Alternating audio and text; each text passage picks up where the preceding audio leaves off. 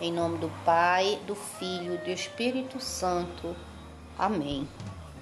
Santa Teresa nos fala que precisamos invocar o Espírito Santo de Deus para que ele possa adentrar os nossos corações e nos dar a graça de abrirmos os nossos olhos e vê-lo, abrirmos os nossos ouvidos e escutá-lo, abrirmos os nossos corações para senti-lo.